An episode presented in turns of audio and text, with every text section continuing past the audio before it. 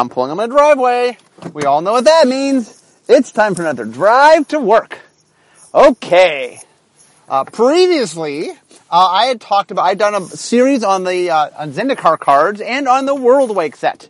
So I'm going to finish off the Zendikar block today by starting talking about the design of Rise of the Eldrazi. Dun dun dun. Okay, so uh, where do we begin? I guess we begin. So those that remember, when I originally pitched Zendikar, it was as this experimental block, messing with land mechanics. And anyway, there was there were many who were dubious that this idea would work.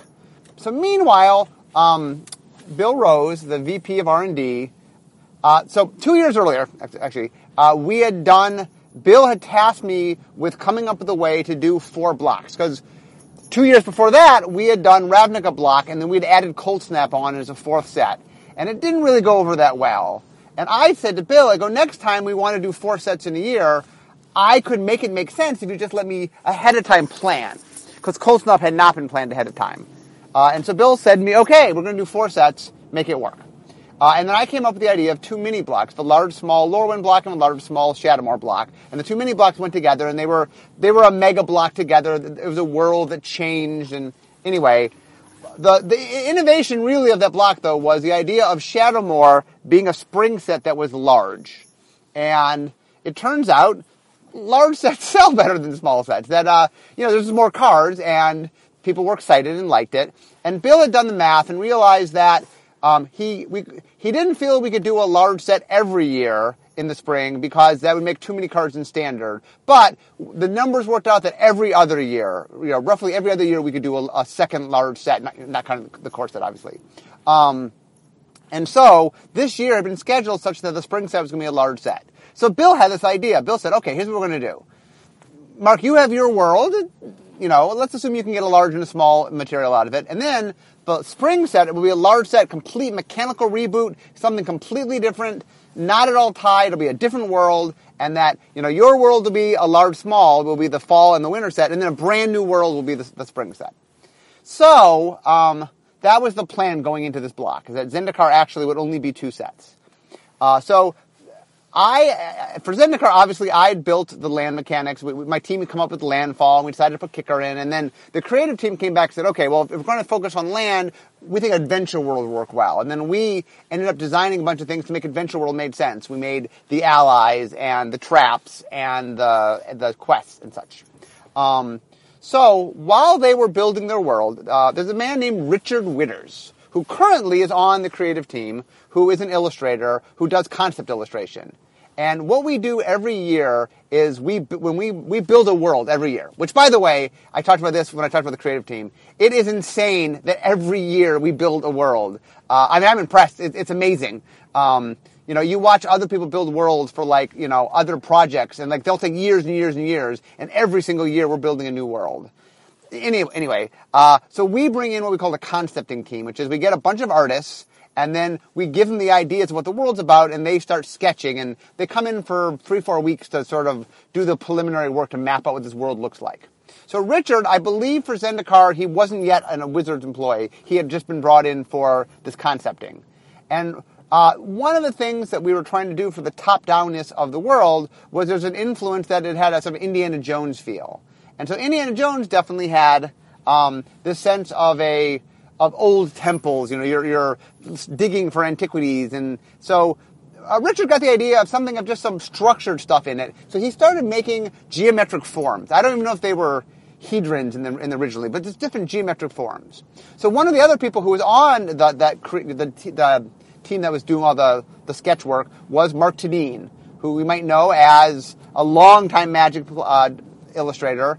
And he took the idea and started running with it of making um, just different geometric shapes built into the landscape. Uh, and they ended up making these hedrons that looked really cool. Um, now at this point, the hedrons didn't mean anything. It just it was trying to capture a certain feel, and they liked the feel of it. So meanwhile, uh, Brady Dommermuth, who's the at the time was the creative director, was trying to figure out. He knew he wanted a world in which the world was was full of resources, rich with resources that would draw planeswalkers to it, but that it was dangerous that the world was reacting in some way. And um, I think Brady came up with the idea of what if there was something trapped within inside the world that's making that the world reacting was kind of reacting to this the, the thing be caught inside, um, and I think the idea of the hedrons, like they liked the hedrons and maybe something trapped inside, and then it, it's all came together that the hedrons were part of the prison that were keeping this thing trapped inside, and uh, the idea was to do some sort of ancient evil, something that um, so for those that know, the, the way we explain the Eldrazi is they were a cross between Cthulhu and Galactus. So let me explain the two source material. So Cthulhu was a series of um, novels written by H.P. Lovecraft. Uh, some were short stories, I think some were full novels. And in it was a world in which there existed these ancient evils that were so so alien and so foreign that just to, to glimpse them, to understand them, is, would drive a man insane. Uh, and they were horror stories that really had the sense of people trying to discover what was going on, but uh, usually in the end, like the, the, the knowledge itself would drive them crazy. And, and the creatures, the Cthulhu and such, they were these ancient gods of, of before the beginning of time, or, you know, really ancient things that were from other dimensions, and, but they were almost unfathomable, and they couldn't be comprehended because they were so strange and alien. Galactus is a character from the Marvel, from Marvel Comics, um, he is a being uh, as old as the universe um, that eats planets. That he's forever hungry, and he ro- he roams the uh, the galaxies, uh, finding planets to consume. So uh, we first meet him in the comics in Fantastic Four. Um, the Silver Surfer is his herald, uh, and the Silver Surfer has come to Earth to warn them because he as his herald, he tries to steer him to uninhabited worlds. But for some reason, uh, that isn't working and he's coming to Earth. And Silver Surfer warns them that, oh no, the mighty Galactus is coming. He's coming to eat the Earth. Um, obviously, the Fantastic Four managed to stop him.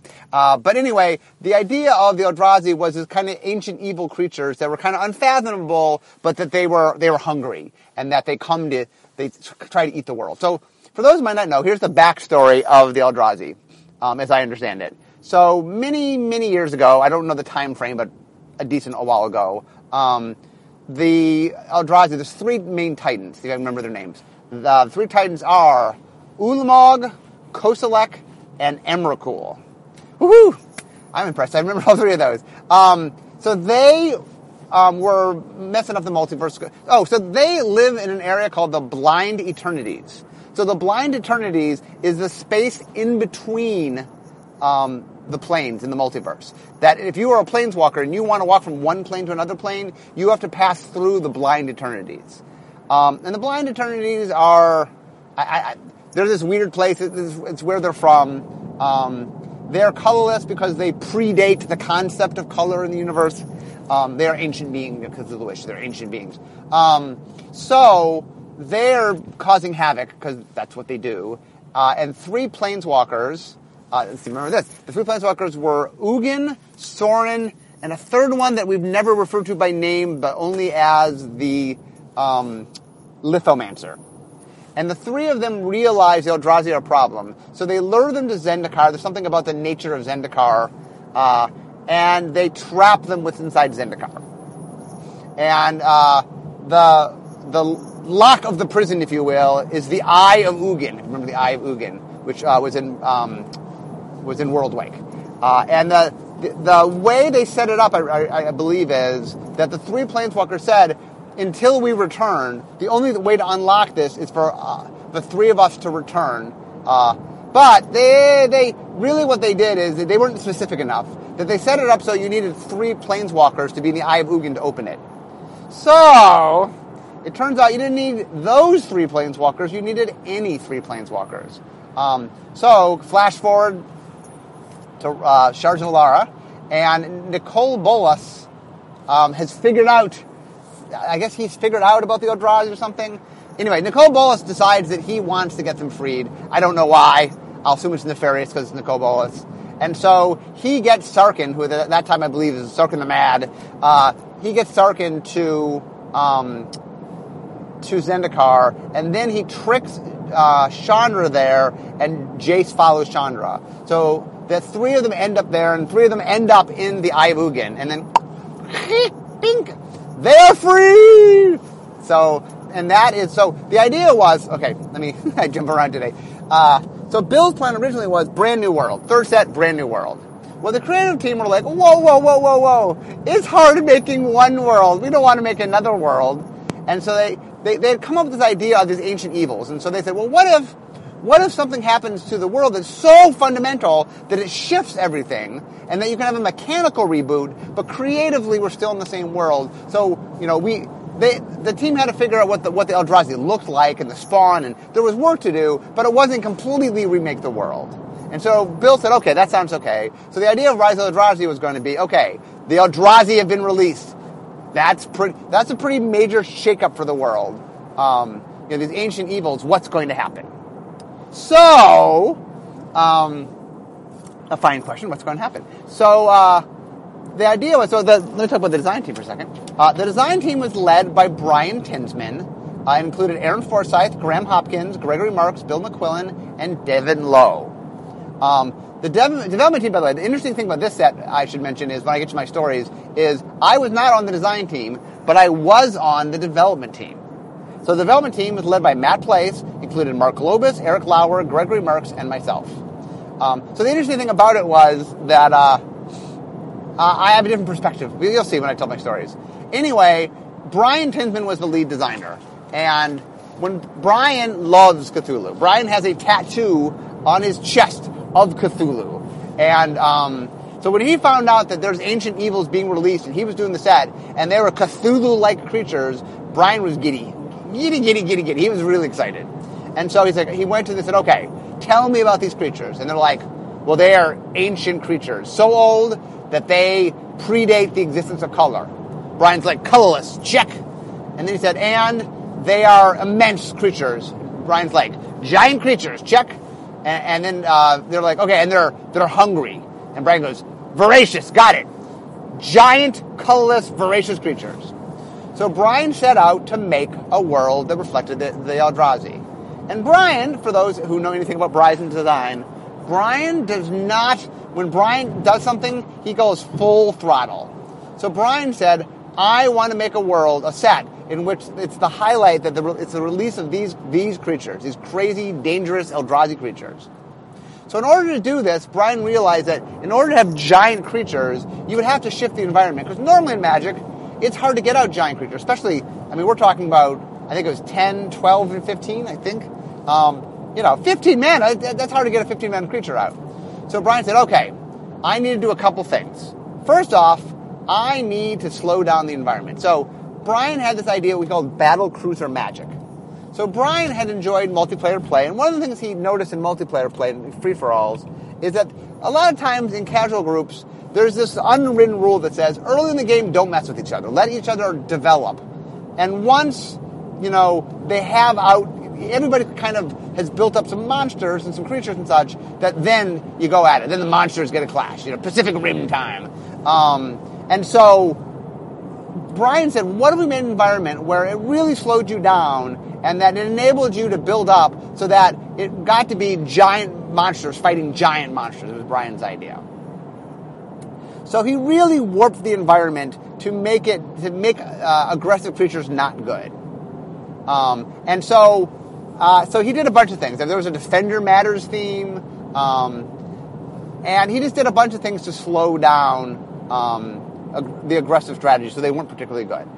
Then, in order to get the Eldrazi out, he did a couple things. First thing he did is he said, "Okay, they're expensive. Well, how do I get them out if they're so expensive?" So the first idea he came up with was mana crystals, tying into the hedrons. And the idea is, okay, well, if you want to get out the Eldrazi, you need to acquire these mana crystals, and then you could spend the mana crystals to cast these giant creatures. That the idea was they were uh, essentially, you know, uh, counters you got that you could exchange for colorless mana. The problem was this set was being followed by Scars of Mirrodin. Scars of Mirrodin we knew had a poison theme. I, I was very gung ho to bring back Poison. I knew Poison lined up with the with the uh, Phyrexians really well, and so I said to Brian, "Okay, Brian, I, it's too close to Poison. I need you to find a different way to do this."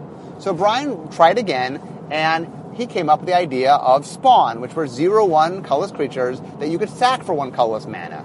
And it turns out Spawn were even cooler than mana crystals because there just was more interaction. that they were creatures. So you could buff them, or you could put enchantments on them, or you could block with them. That a zero one creature, even though most of the time you were trading it for mana, had other use, and so they they. It's a good example of the restrictions actually forced Brian to find something he liked even better.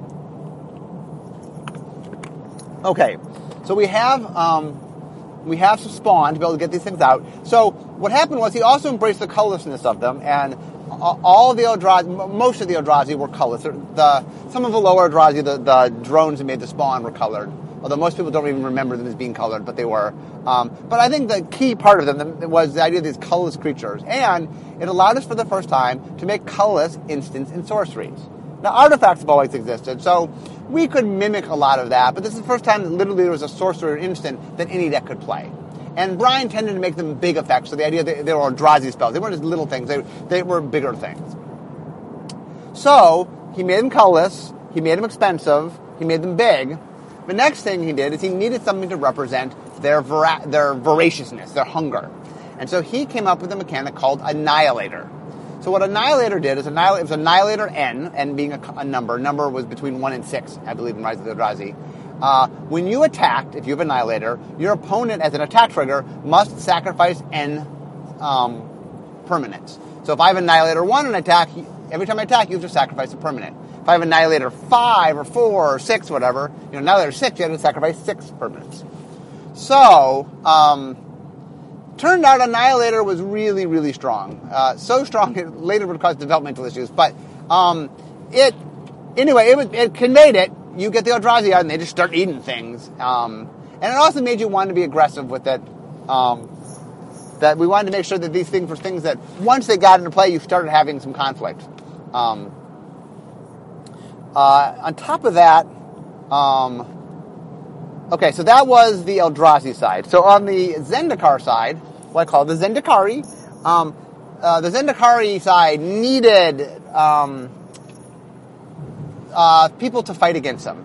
Uh, and this was Adventure World, right? So, well, if there's a threat, well, they're going to band together. So, in uh, Shadowmoor, what's the name of this creature? Brian made a creature. I did not look this one up.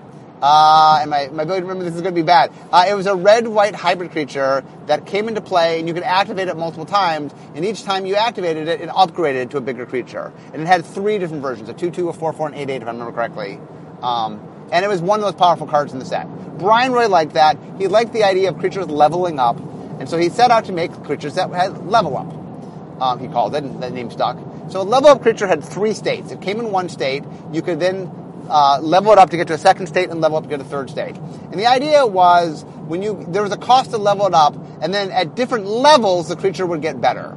And in fact, if you've ever seen a level up card, the card has essentially three text boxes and three power toughness boxes. Uh, and we had a big discussion, by the way, of what order they were supposed to go in. Brian spent an enormous amount of time with these frames and showing people and trying to make them mechanically work the best they could. As is, they were a little confusing, but um, so we the big discussion was: Did you start with a, was your power toughness the lowest box? Because normally when we look at power toughness, it's in the lower right hand corner, and then as you got better, you went up, or did you start at the top and then go down? In the end, we decided to start you where you normally go and then go up, that you would level up uh, so that you would look in the lower right corner is what you expect to see. Because we found that that's where people wanted to look. Um, so the level of creatures, there was a big fight at the time, and one of the one of the themes of the set from a, develop, a design standpoint was um, we had just started the previous year we had started what we called New World Order, and Shards of Alara had been retrofitted to New World Order, but Zendikar was really the first set to be designed with New World Order. Well, Brian, this was the first set Brian had ever worked on since we'd done New World Order, and Brian really wasn't quite on board with New World Order. Um, in retrospect, as the head designer, I needed to crack down a little more. Um, Brian has a vivacious spirit, which I, I always want to let him sort of do his thing. Uh, but one of the downsides of the set, I'll talk about in a little bit, is the set is the only set since New World Order began that really didn't have New World Order. Uh, and one of the things I tried to do in development was to get the get the um, uh, level ups out of common. It's really complex, really really complex. Um, and I thought, oh, we can do, they're cool and they they're impactful with just having higher rarities, and that you know when you play limited, you don't need to have tons of them. Uh, but Brian really really wanted me fought for them. I a fight I, I, should have fought a little harder on. Um, beside uh, uh, level up, there also was totem armor. Uh, this was part of Brian's theme of sort of building things up to fight the giant Eldrazi uh, in, in, in, in, his uh, battle cruiser magic. The um, totem armor were auras that if the creature was going to die, instead you lost the enchantment and the creature stayed. So they kind of built in had this extra kind of regeneration element where if you were going to lose uh, both the cards, you only lose enchantment instead. And one of the big problems with enchantments is that you have when you kill the creature, you also lose enchantment, so it two for ones you. So these protected the creature, so they prevented the two for one. Also, he made rebound, which was a mechanic that you cast it, and the effect goes off this turn and goes off beginning of next turn. And so it's sort of effect that has two turns. Um, also, to play into the um, long, the long gameness of it, the battle cruiser of it, uh, he made invokers, which is a cycle of common, that were creatures that were just well-costed, normal creatures that you would play in limited, except they all had eight colon do something. Um, and so what happened is late game is another thing where like these cards uh, most of the time function as commons, but once you got eight mana, really we're starting to do things you see you tend to see more at higher rarities.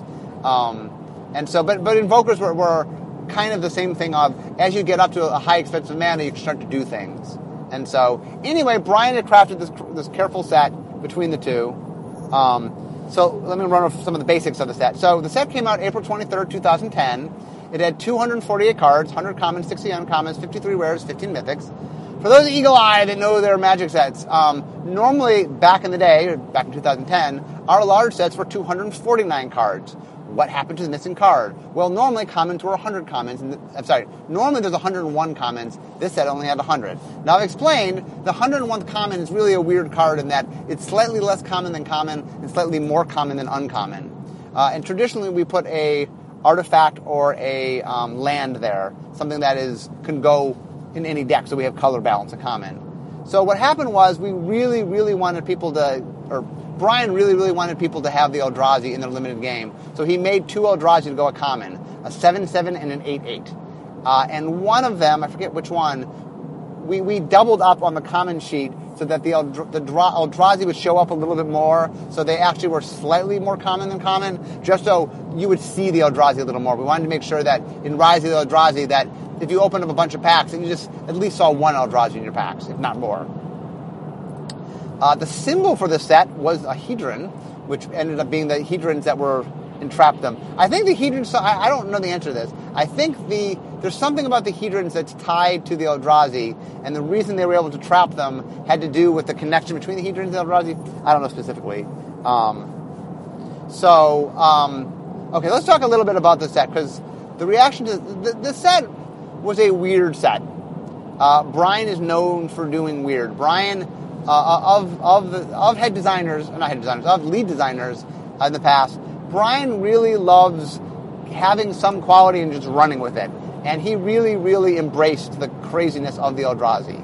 Um, so the, this set had a very interesting reaction. Um, let's talk about limited, for example. So among the hardcore drafters, this was a beloved limited environment.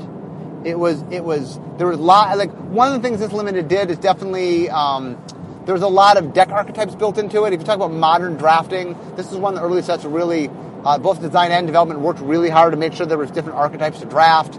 Um, there was a lot of different things going on because it went to a long game. There, there were a lot of decisions that got to be made.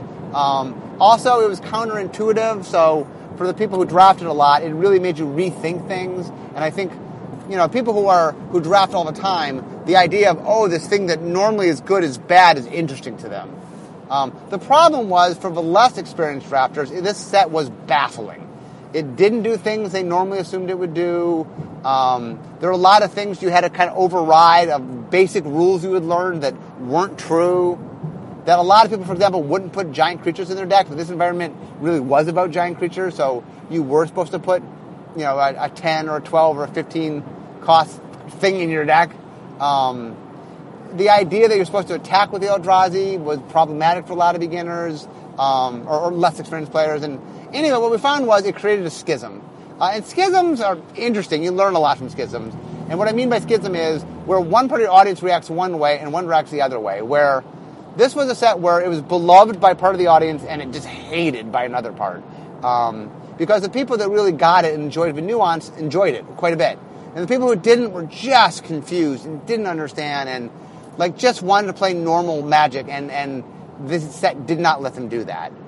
Now the set was really splashy and had a lot of fun things and definitely for the casuals and the the um, commander crowd. Uh, so the set did okay, but it it really was a mixed bag. It was not. Um, and the way that I, I know uh, I've heard it explained was the set was a set full of crazy, and it was at a it was at a good time to be a set full of crazy. Um, Zendikar had been pretty pretty straightforward, and so um, it was kind of a weird set put in a place where it was, it was, okay to have a weird set. It wasn't following lots of other weird sets, um, but it definitely was something where uh, Battle Cruiser Magic turned out to not be for everyone. Uh, ironically, uh, the casual environment that Brian was modeling turned out to, well, it might work in casual free for all, didn't really work in limited. Um, the other problem was what we call the biodome problem. So let me explain this. I'm, I'm not sure if I explained this in my podcast before. I'm, i have explained this in my in my article, so you might have heard this before. Uh, what a biodome is is when you create a magic set, you are doing two things. You're making a limited environment and you're making a constructed environment. Um, the limited environment, design has a lot more say on the limited environment because development picks costs. So you don't have a lot of control on the constructed environment if you're not dictating costs. So what design does for constructed is it kind of picks themes. It, the way I always describe it is design picks the paints that development will then paint the canvas with.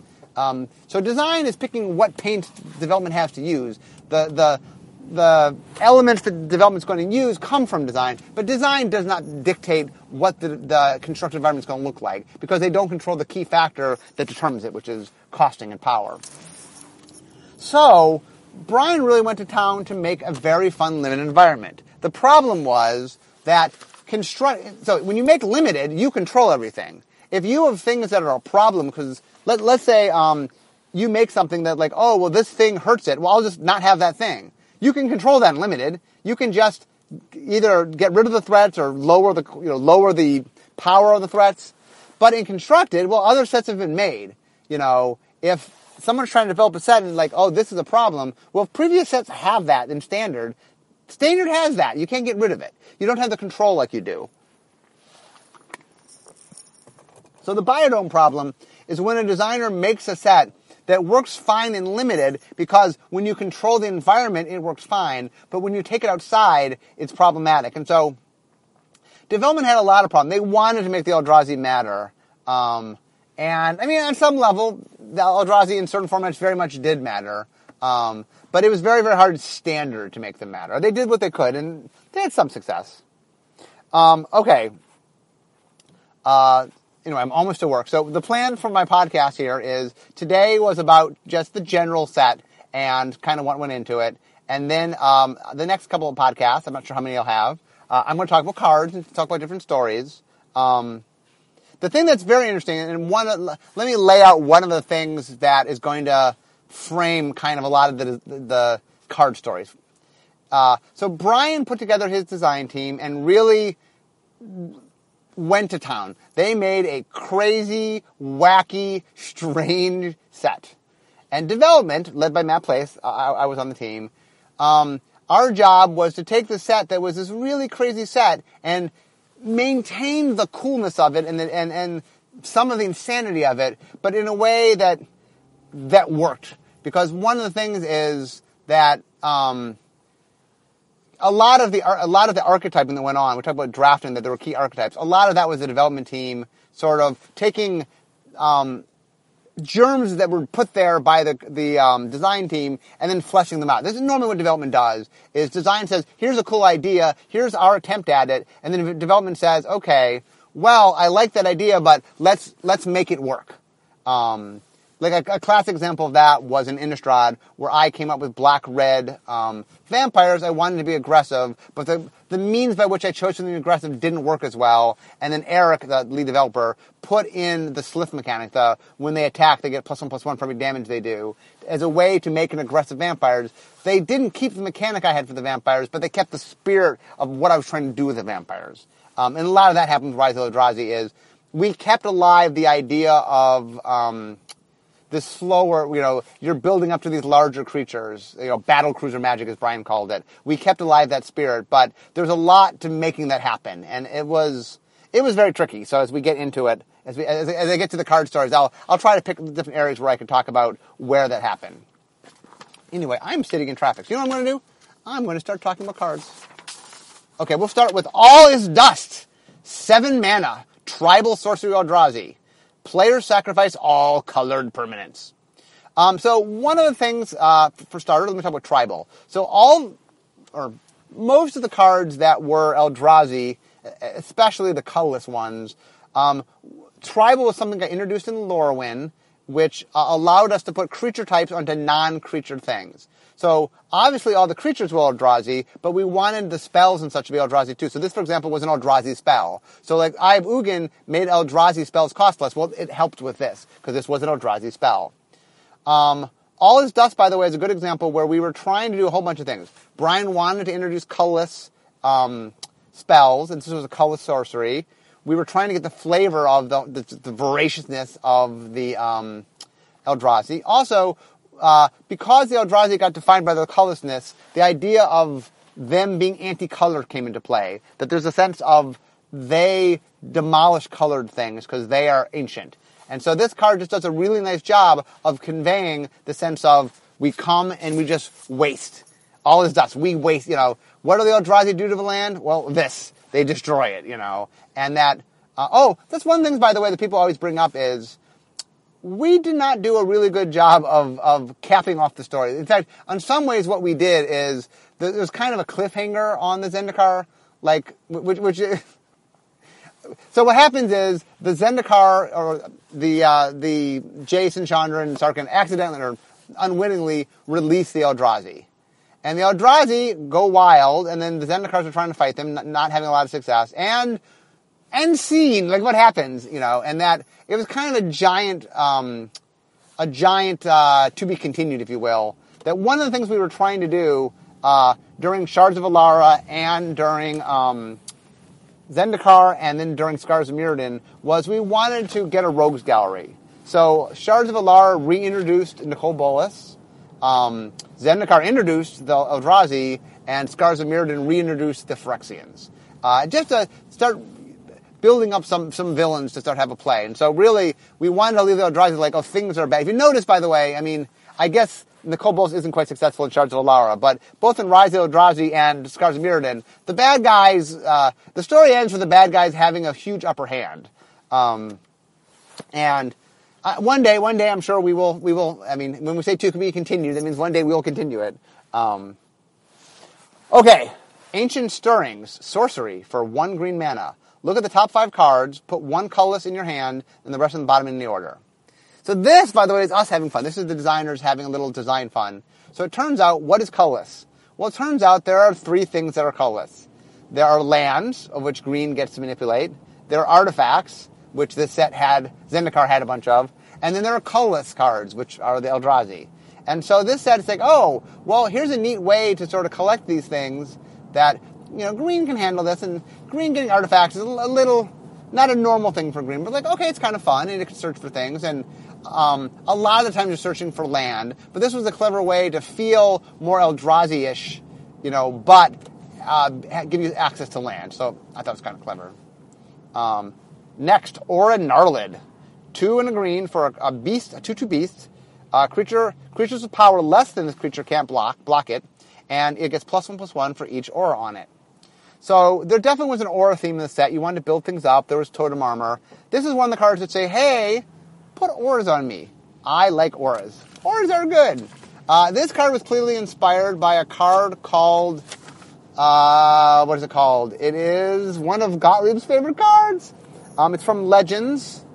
It is a uh, Rabid Wombat. I got that name. Whew. Rabid Wombat was a creature that got more powerful as you, as you for every enchantment on it, it got bigger. Uh, and so this definitely was that. It was combined with something we started doing in green, where it's like uh, green often has evasion issues. So this is a, different kind of evasion for green that says, oh, well, the bigger I am, littler things aren't going to block me. So as I get bigger, less and less things are capable of blocking me. Um, and so we combine that evasion with um, we combine, we, we combine that evasion with uh, a thing that would build it up to make you want to enchant it. Okay. I'm now at work. So, okay, I've got, I've got a few cards in. So what'll happen is, um, next time I will continue. I left off at A, so I have plenty of space to go. Um, and I will tell you more about the wonderful world of, uh, well, wonderful set of Rise of the Eldrazi. Ooh, I see I had a little traffic today, so you got a little extra content. That's, that's why I had to till to the end, because I had a long ride. Anyway, I love talking about magic, but even more, I like making magic. So it's time for me to go. So guys, thanks for joining me, and join me next time for more Rise of the Eldrazi.